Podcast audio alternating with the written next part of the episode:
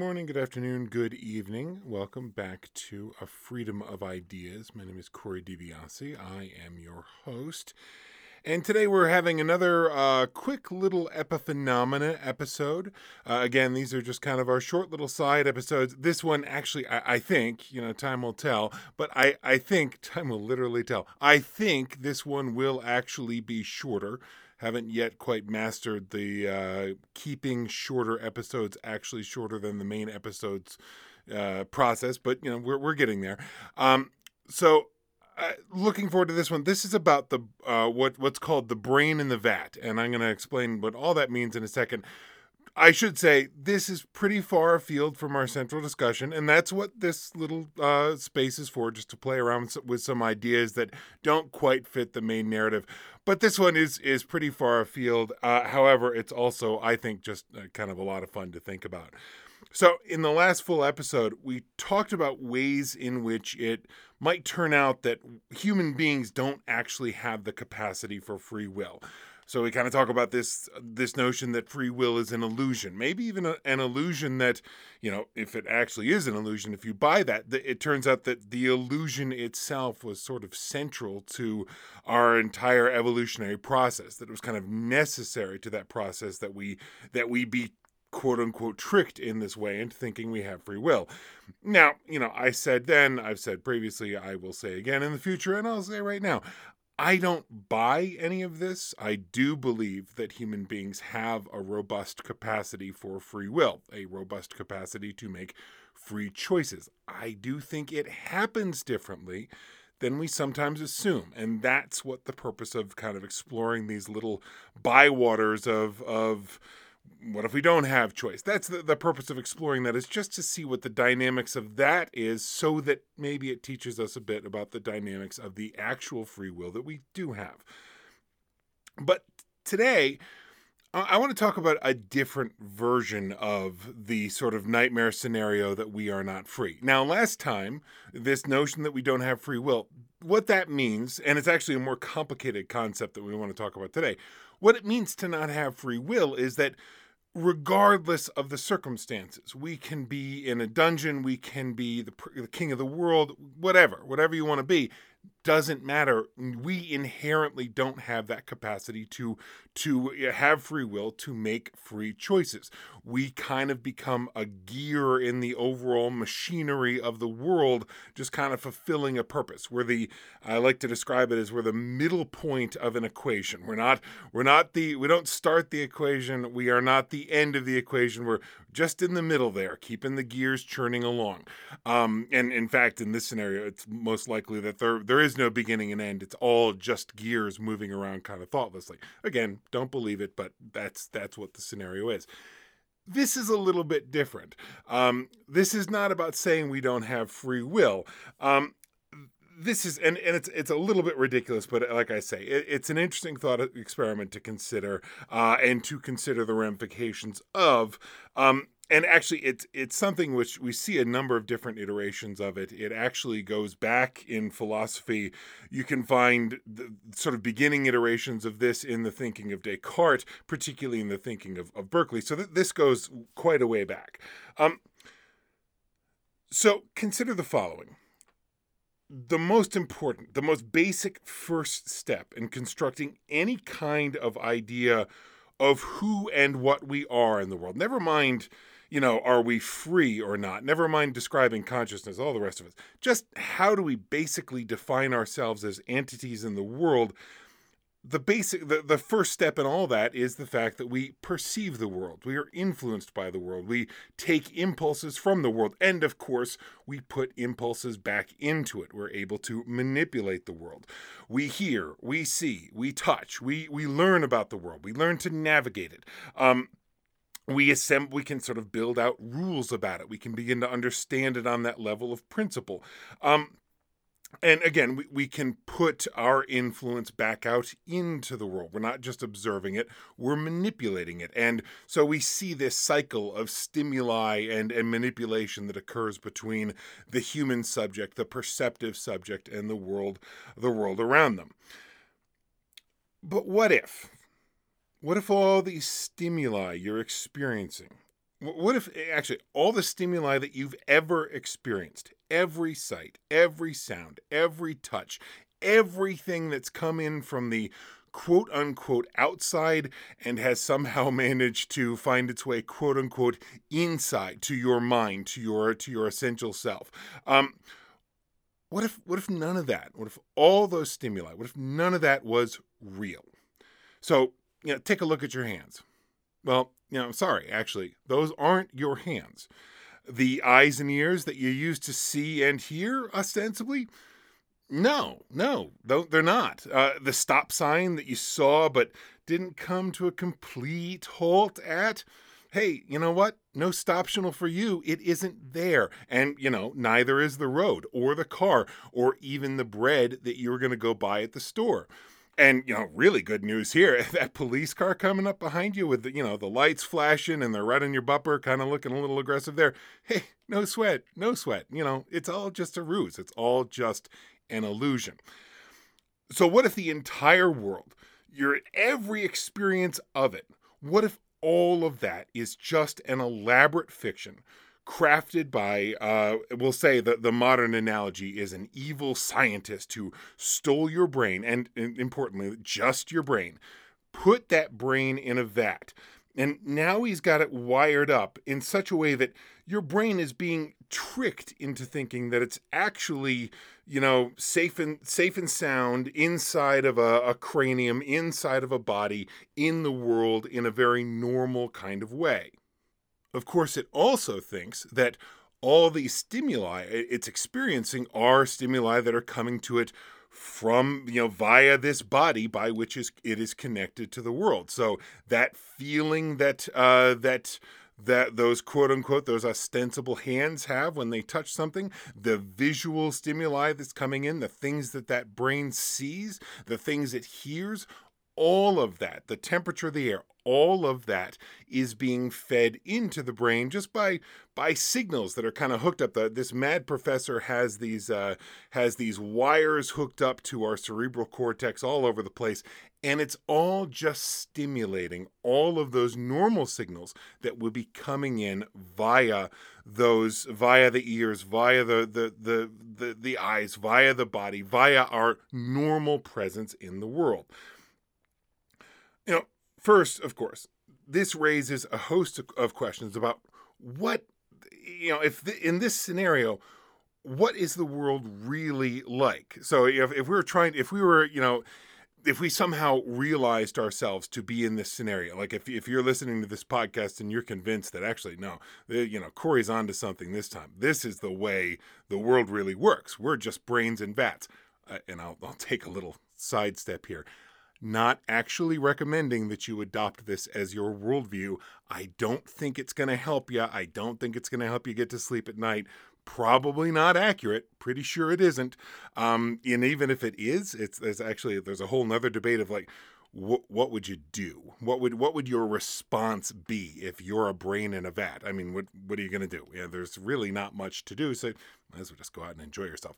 But again, leaving all that to the side if I'm a brain in a vat, what do I actually know about the world? What if I I, I've always been a brain in a vat. What do I really know?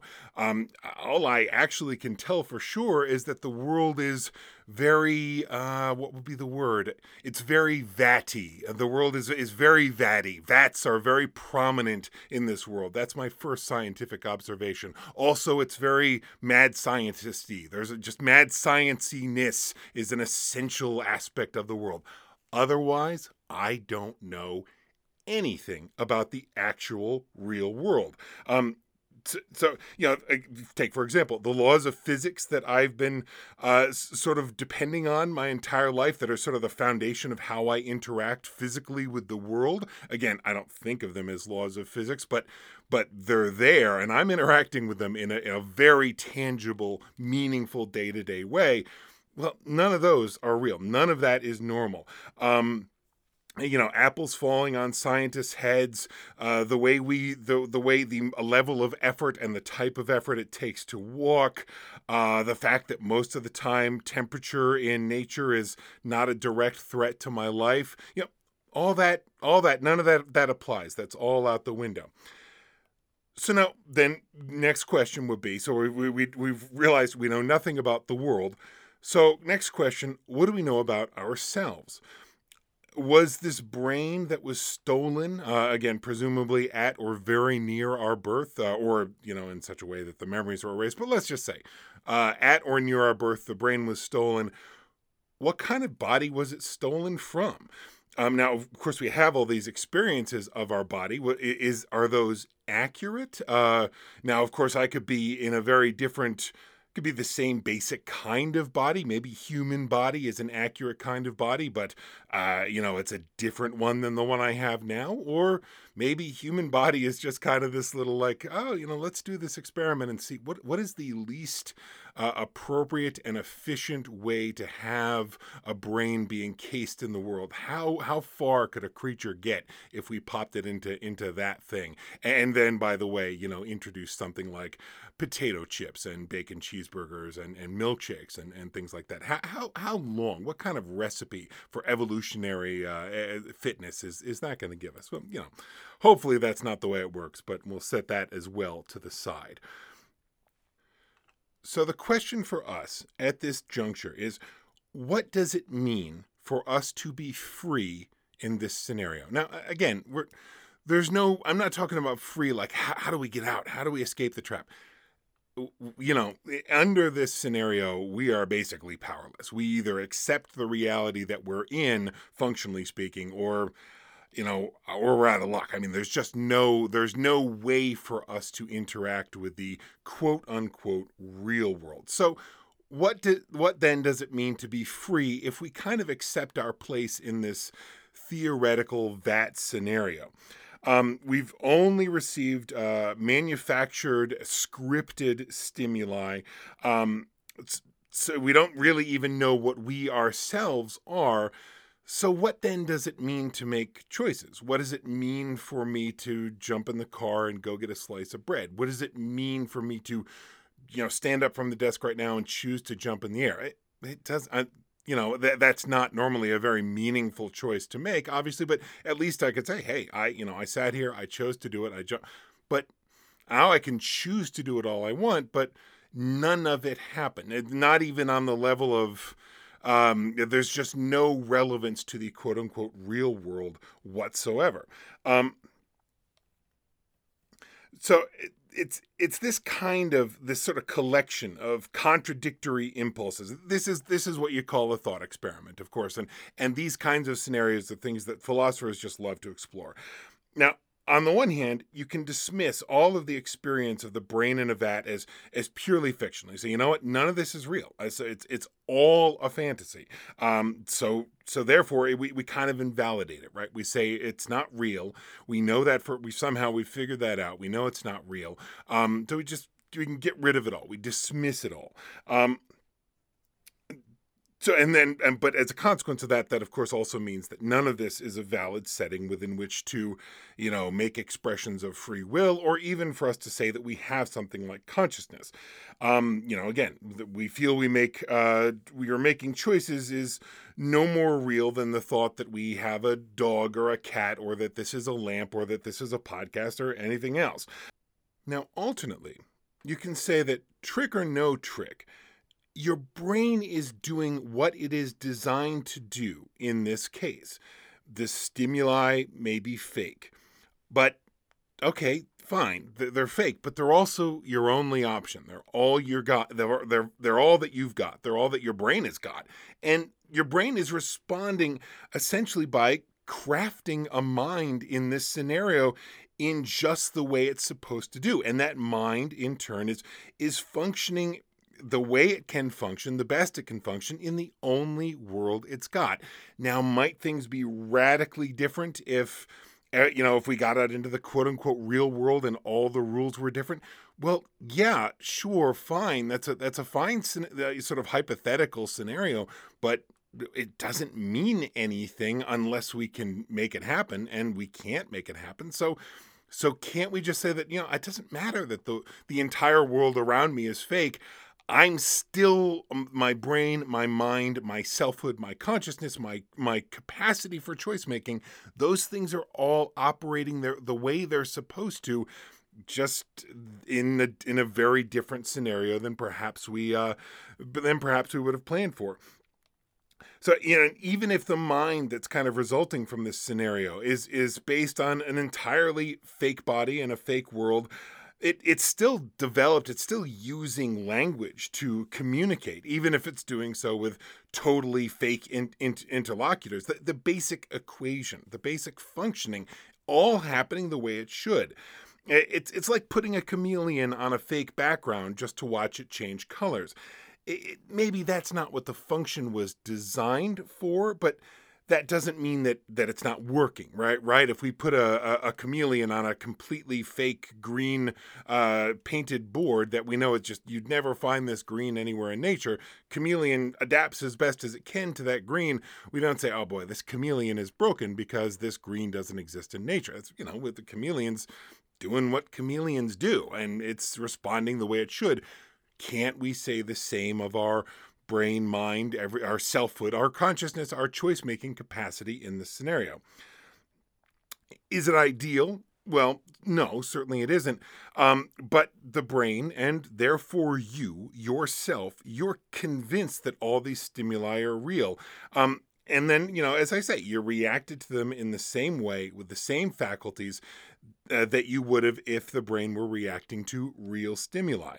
Um, if you again you use language to speak to the manager of the store uh, where you bought your bread, it, it's still real language.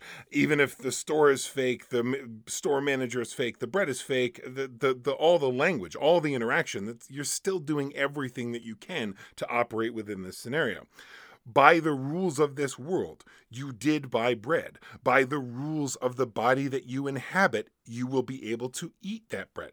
So if you used real language and real faculties to process what turns out to be fake information, haven't you, if all that is true, can't you then make real choices in this entirely fake world? Now, I'm not really trying to solve this question today. I, I don't think we need to bother with that. I, I, think uh, actually that this is not one of the questions that's really designed to be solved. It's it's one of those absolutes. I mean, it's a very very low percentage uh, likelihood that this is actually the way things are. But you know, boy, if it is, that's uh, everything changes, obviously. But you know, seriously, like most, like any thought experiment, really, the purpose is not to solve it. The purpose is to to help to use it to help us understand the range of different questions that are pertinent to our ways of defining mind, choice, consciousness, under more what we would call normal circumstances. Uh, this is kind of our, you know, the the the brain in the vat, like so many other thought experiments, is is kind of our the the philosopher's version of the Kobayashi Maru. Solving it is actually doing something wrong.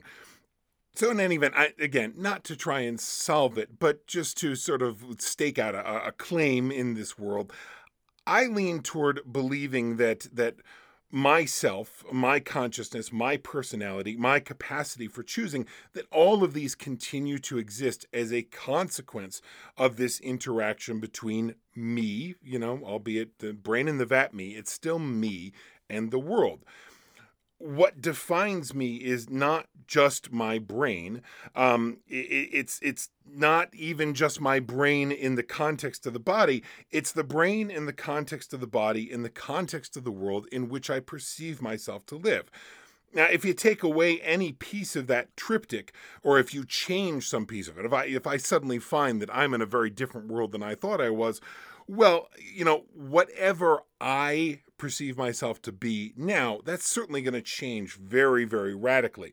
Um, but with that said, uh, you know, if we develop this sort of working triptych of interactivity brain, body, world, brain, body, world then it doesn't really matter to me whether the world and the body are the result of fake stimuli. You know, if I lived out my whole life in the vat, what difference would it really make to me? I mean, it's fascinating, I, guess, to wonder what happens if you if you take me out of the vat, uh, if you plug me into an actual body, which will, you know, presumably be at least somewhat different than the body that I, I thought I've inhabited all this time.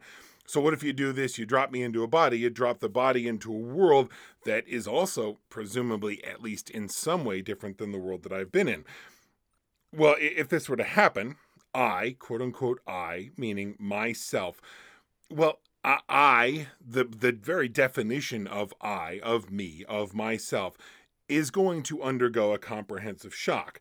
Um, you know, if I survive this kind of vat to brain transference, and you know, here's where you really have to hope that we're we're dealing with an experienced doctor, you know, not someone who's who's doing uh, the you know, mad scientist has done this before. That this isn't all just kind of like a prototype trial because that's that's not great. But anyway, set that to the side if I survive, I will certainly experience a huge change in what it is I think of as me. Um, because I, I, think we can go back to this chameleon uh, analogy uh, to some extent. So if we take the chameleon off of the green painted board and put him over on the red painted board, well, we're only dealing with one aspect of change, but we can sort of admit that that, that change will happen quickly, that change will happen suddenly, and you know, I, I don't know if it's going to cause the chameleon much emotional distress, but it's a radical and immediate change.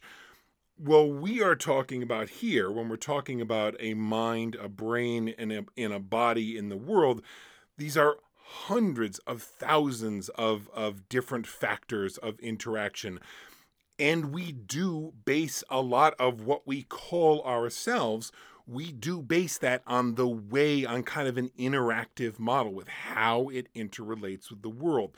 Whether it's how we define ourselves socially, you know, my family, my friends, my profession, anything like that, Two, again, you know, how do I think of myself physically? How do I comport myself physically? How much of my time and what kind of activities do I do to to keep myself just, you know, basically existing in the world?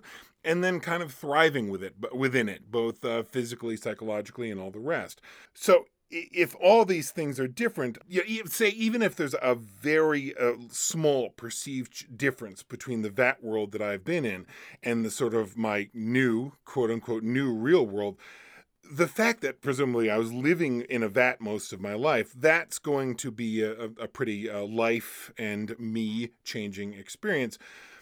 Um, but uh, you know, I, for all that, so say we've got this radical change that's happened would we say that the self, myself, the actual person undergoing that significant change, does it cease to be me? Do I stop being me and start being someone else who will then, you know, of course, start calling himself me, obviously, but you know, eh, is there is there a break between Cori in the vat and Cori in the world?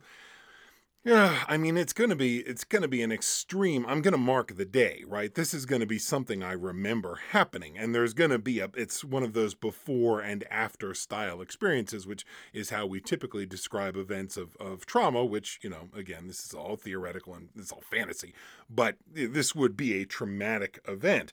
Um and yet, for all of that, the self, the me that is experiencing all these things, the me that was in the vat and the me that has now been taken out of it, I don't think you can say that those me's are two totally, totally, absolutely different creatures. But again, having said before that I don't think there's any need to solve this, I will say again, I don't think there's any need to solve this. And if you disagree radically with what I'm saying, you're like, no, no, no, uh, you're wrong about this, that, and the other thing. No, no, no, you're not making real choices in the vat. Well, that's actually fine. That's kind of the the the thought experiment working the way it should. Um, this is all about us being able to flush out. Uh, you know, okay, why? So if I feel that my free will has adequately expressed itself in the vat, even though none of the actions were real, they were literally to uh, plug the title of the show all of my actions all of my all of my choices were epiphenomenal eh, by definition they've not had any real impact in the world because they haven't existed in the real world so, but I still believe that choice exists there. You disagree with me? Well, good, excellent. You know, tell me why. The why is really, of course, the, the key to all of this. That's what we're trying to get at when we get into these kind of goofy little thought experiments. Um, but okay, that was just like I say, uh, our little uh, interesting, hopefully interesting little back road journey to amuse us uh, while we are already sort of preparing ourselves to get back on the road to. Should I say face our demons, or I guess we're just facing the one demon? We're facing Laplace's demon, uh, and we're gonna do battle kind of sort of uh, you know maybe maybe not doing battle so much but we're gonna we're going to talk a lot and we're going to think we're going to think some too and hopefully by so doing we will manage to take back our freedom. I certainly hope you'll join me then. I'm looking forward to it